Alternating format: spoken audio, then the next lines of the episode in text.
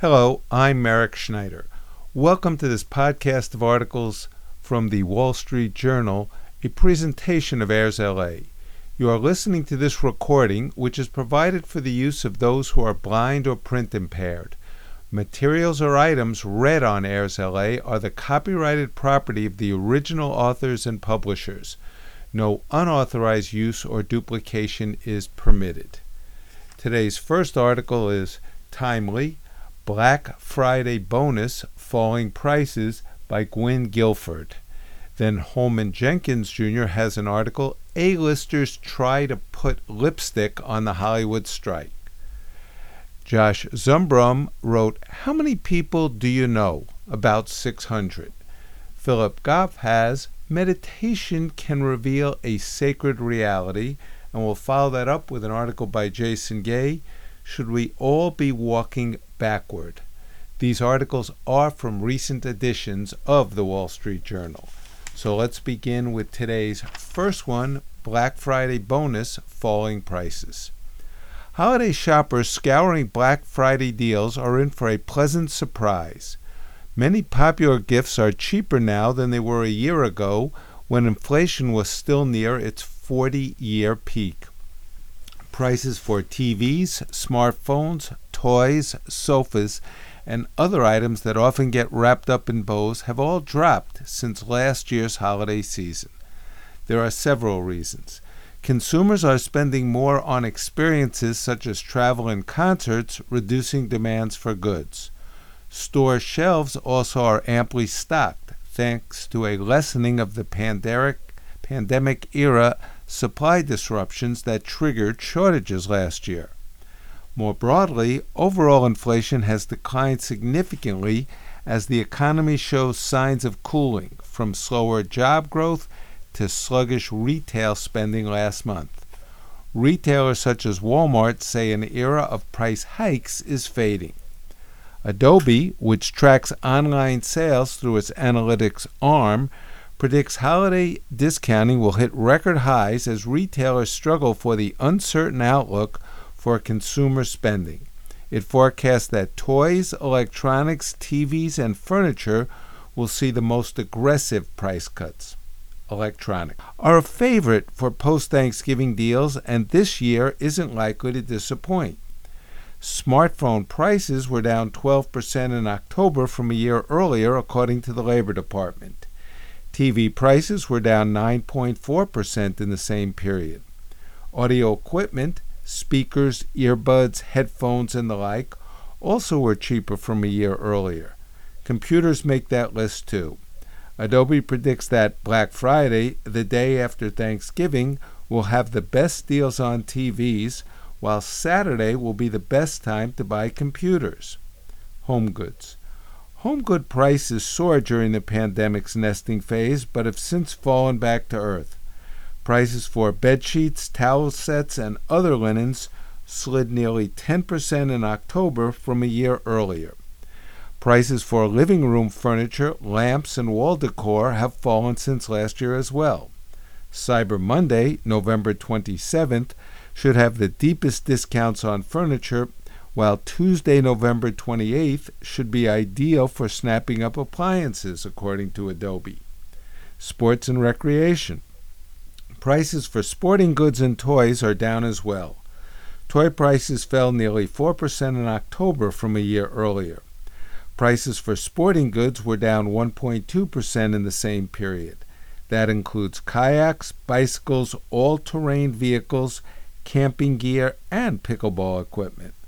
Adobe predicts that the best bargains for toys will be on the Sunday after Thanksgiving and for sporting goods on Monday, December 4th getting there. Transportation costs have dropped since last year, making it potentially cheaper to travel. Gasoline prices were down nearly 11% in mid November from a year earlier, according to OPIS, an energy data and analytics provider.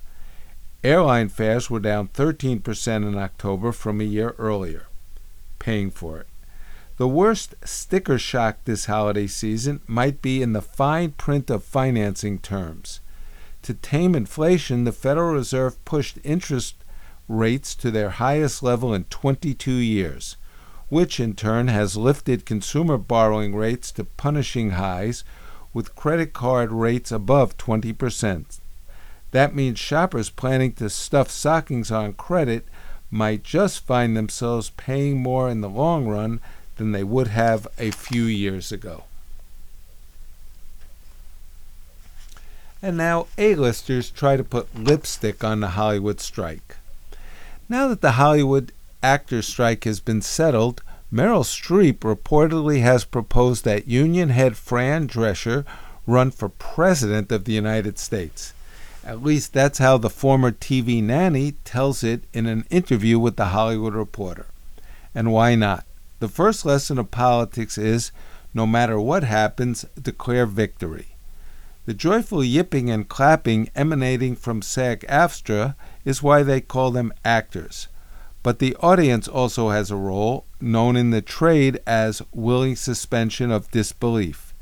In this case, it will be quite a job to believe the actors' strike was a success. The union demanded a 20% raise over a three year period. The studios offered 13%.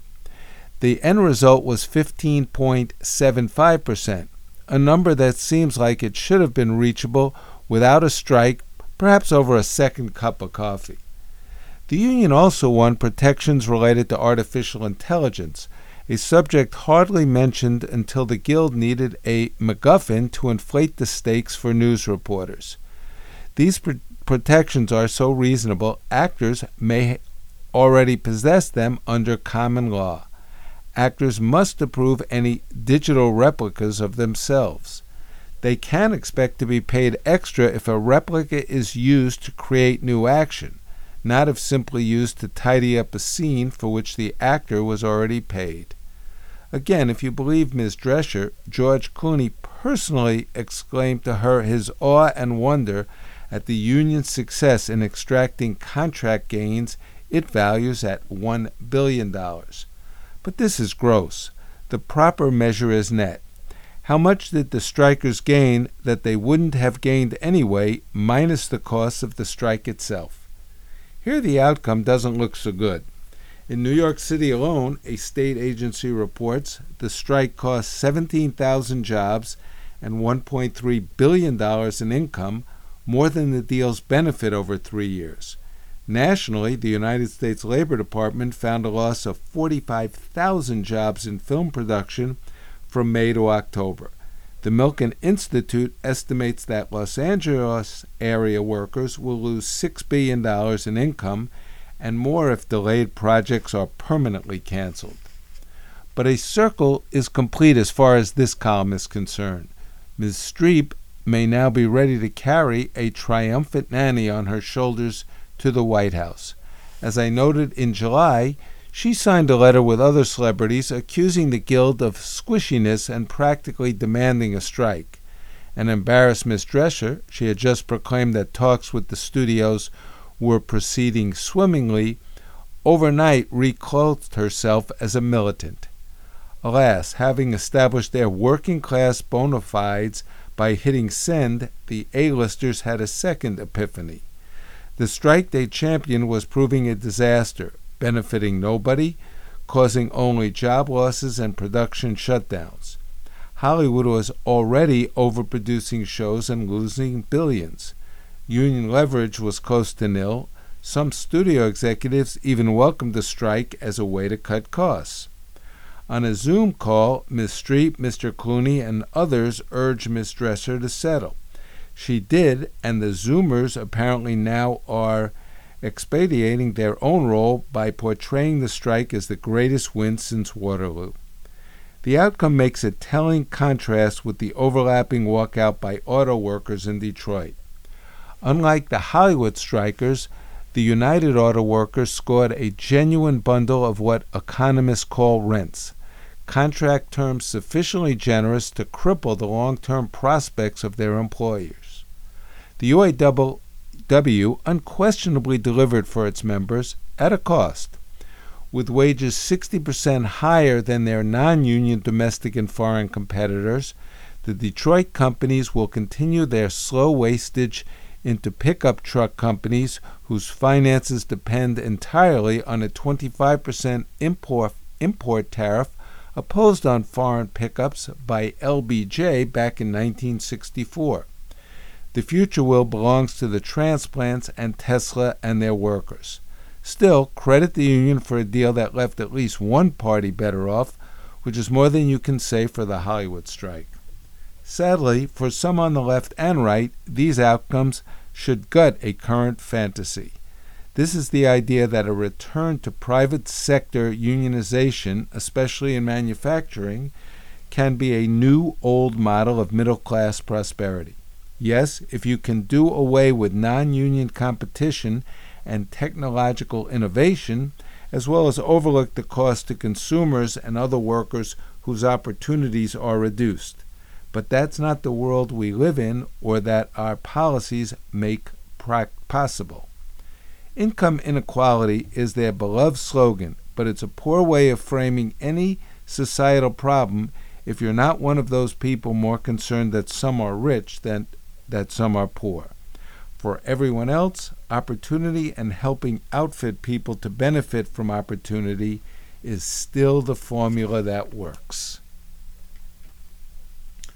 Now, how many people do you know? About 600.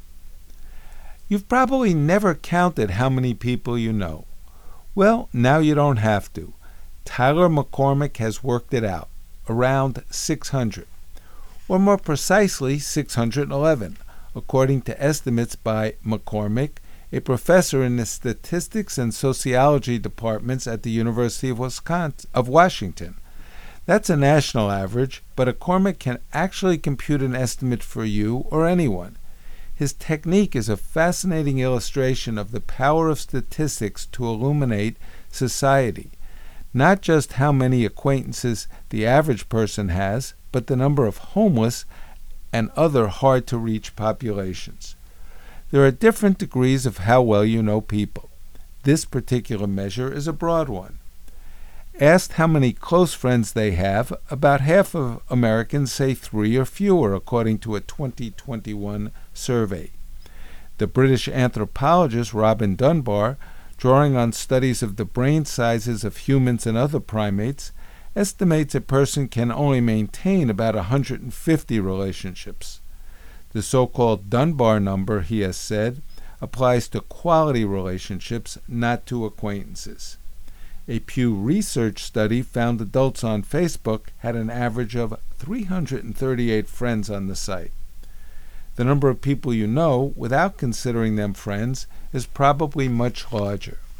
McCormick's definition that you know them and they know you by sight or by name, that you could contact them, that they live within the United States, and that there has been some contact in the past two years. This broader circle of acquaintances, as opposed to friends, matters quite a bit. The sociologist Mark Granovetter p- posited in a 1973 paper, The Strength of Weak Ties, that casual connections and acquaintances are more helpful when it comes to job hunting than close friendships. LinkedIn demonstrated this with a five year experience in which its people you may know algorithm randomly suggested that some users connect to others with strong ties, they had overlapping careers or contacts, and suggested that others connect to users with only peripheral connections. Sure enough, the latter group was more likely to find a new job. Weak ties are tricky to measure. Who sits around and enumerates how many people they know? McCormick, as well as Matthew Salganik of Princeton and Tian Zheng of Columbia, his co authors of the paper that introduced the estimate of how many people we know, devised a clever workaround.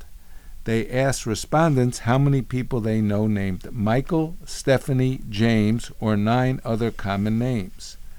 There are more than 3 million Americans named Michael, around 1% of the population, according to the Social Security Administration. So Michaels should also make up 1% of your acquaintances. If you know 8 Michaels, you probably know about 800 people. Repeating the exercise with a dozen names yields a series of estimates that can be used to refine the answer.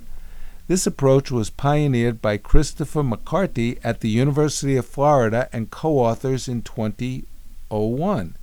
In addition to names, respondents were asked if they knew anyone who was Native American, a postal worker, on kidney dialysis, widowed, diabetic, and so on. McCormick focused only on names since you're less likely to know your acquaintance's job, ethnicity, or if they have diabetes. The real power of this fun little estimate is how it represents a cutting edge statistical technique to shine new light on our society. Asking about all those Michaels was originally part of an effort to measure hard to reach populations, such as the homeless. Standard techniques, such as a phone survey, are useless. But what if you ask a large people, large sample of people how many homeless they know? If you can estimate the overall size of respondents' social networks, then you can use their responses to estimate the share of the population that is homeless. In recent years, researchers have used the technique to estimate things that are otherwise difficult or impossible to measure, such as the number of sex workers, the frequency of the use of performance enhancing drugs, or drug users at risk of HIV, or even religious identification. The technique has shortcomings. As with most opinion polls, there is no way to verify whether the answers are correct in the way population samples can be benchmarked to a comprehensive census because there is no formal census of one's acquaintances. The relevance of a particular name or characteristic might vary widely among demographic cohorts. People named Michael tend to be younger than people named Robert or James. Traditional Western European names might not be useful for people who don't live in primarily European communities. Many of the behaviors that make someone hard to reach in the first place might also be unknown to their acquaintances. You wouldn't necessarily, necessarily know if a distant acquaintance sometimes used drugs. So researchers must try to account for how many of a drug user's acquaintances would know about his or her drug use. McCormick and other statisticians are still working to improve the technique such as figuring out the ideal names to cover different races and ages. The numbers aren't perfect. Still, these relatively weak acquaintances are our best window into the job market, the breadth of our social ties, and many of our most pressing social questions. And now, meditation can reveal a sacred reality. When you look around you, you feel as though you're looking directly at the world, seeing things as they are in and of themselves. But a little reflection renders it obvious that we experience reality in a highly culturally conditioned way. This is perhaps most obvious when we reflect on the experience of language. When you hear someone say to you, Get out, the building's on fire, you can't help hearing those words as meaning what they do. But suppose you're standing next to a Chinese speaker who doesn't speak English. They would just hear meaningless sounds. In a sense, that would be closer to the truth, to experiencing what's really out there in the world. After all, the sounds themselves are just vibrations in the air. They don't contain any intrinsic meaning. And yet, when you know a language well, you experience sounds as meaningful. This particular form of culturally conditioned experience can be interrupted, at least a little bit, simply by persistently attending to a specific word. If you say the word bread to yourself numerous times, it starts to lose its meaning. You find yourself experiencing meaningless foams rather than a meaningful word. This simple game is a useful way of appreciating one of the major purposes of meditation using persistent attention to break cultural conditioning. The week before I got married, I spent some time in a monastery to spiritually prepare, spending a few hours every morning meditating. When you first start meditating, it feels like you're just attending to your breathing in an entirely passive way. However, after you've focused for a long enough period, it starts to become apparent that you're not merely receiving what's there to be experienced in subtle ways, you're projecting onto the experience an idea of breathing. Reflecting on this personal discovery, that I'm sure countless other people have discovered for themselves, fundamentally altered my perspective on reality. It really brought home to me the extent to which we're doing this all the time without noticing, projecting onto the world an idea of it rather than just experiencing what's there. It may even be impossible for us to experience sensory qualities, the feel of the breath, the redness of the tomato, without projecting onto them. If meditation gently chisels away at our conditioned way of experiencing reality, psychedelic drugs hack off huge, huge chunks in one go. This can be terrifying, but done carefully, it can also be liberating and enlightening. Many psychedelic experiences are hard to communicate, but here's a small example of how they can break cultural conditioning.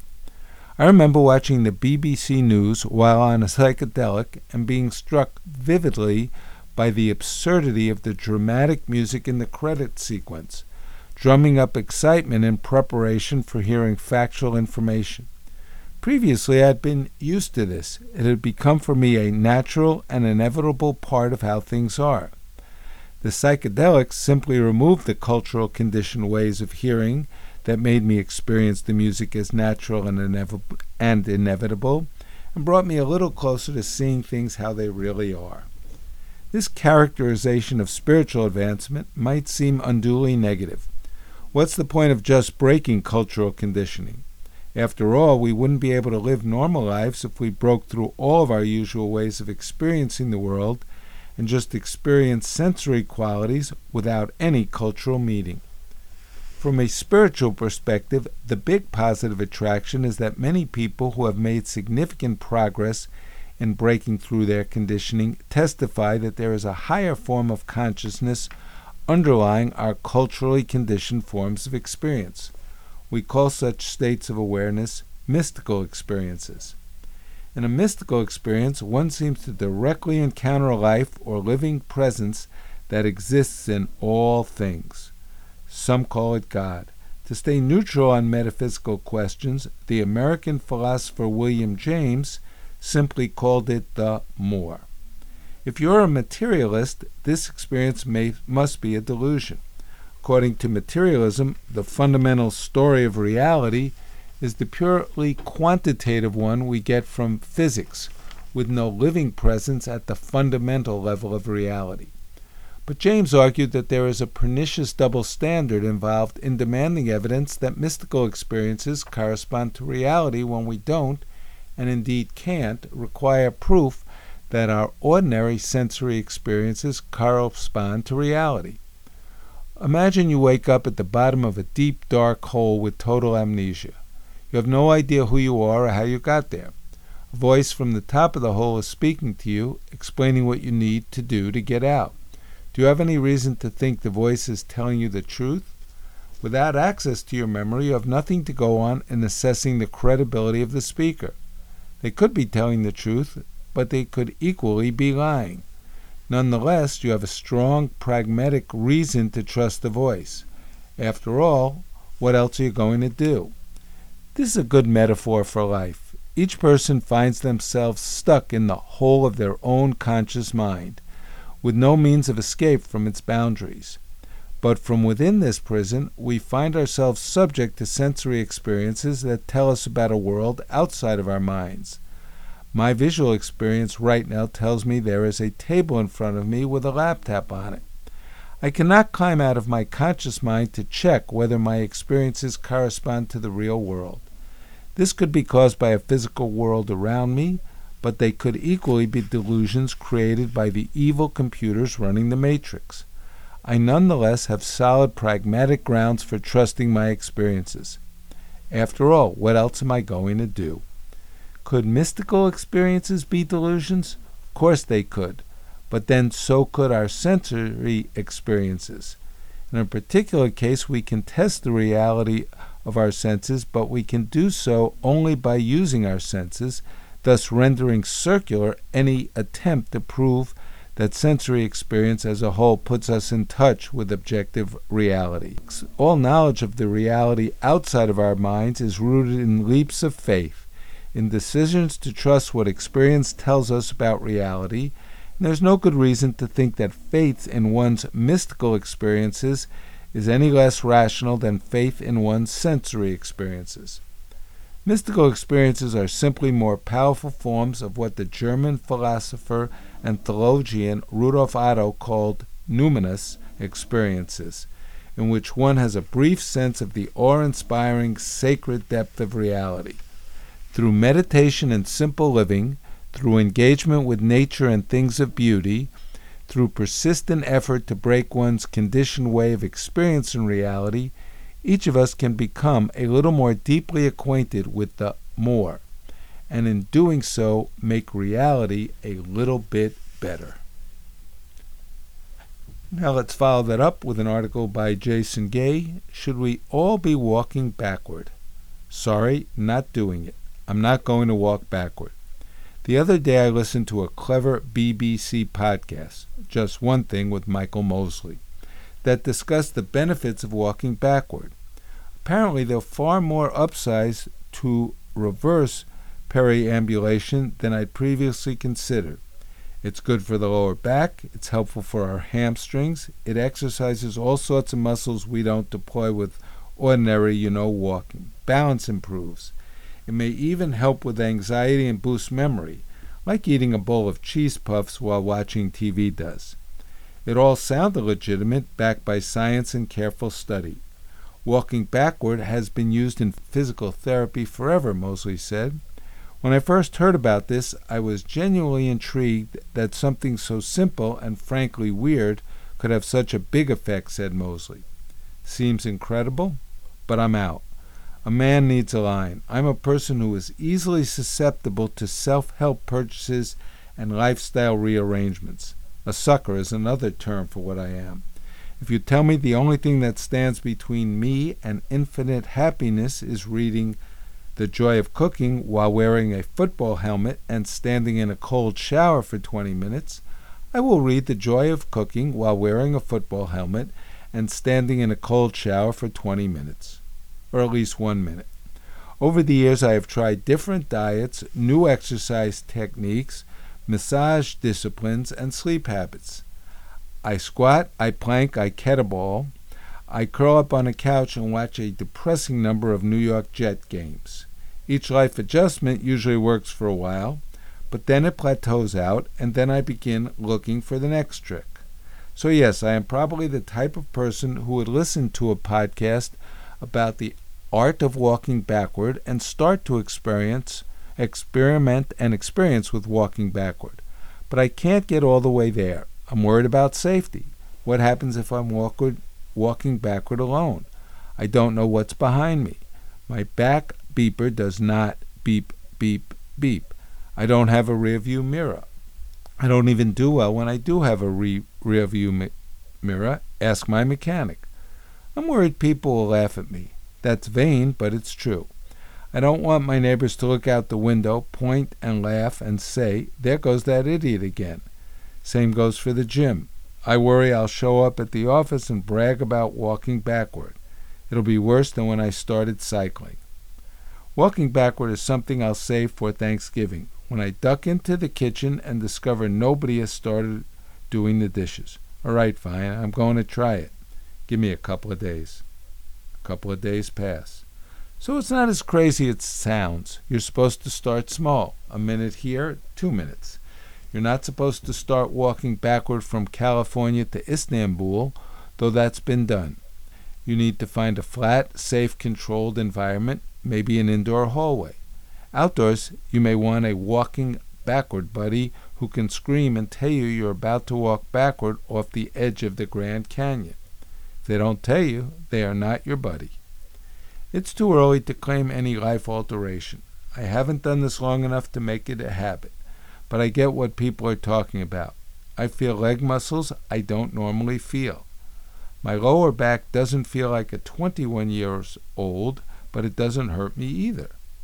I don't know if my memory is enhanced, but walking backward does make me concentrate because it's not a natural movement yet. Wait until I get good at this. I'll try everything backward, even this column. Started never I wish you're going your.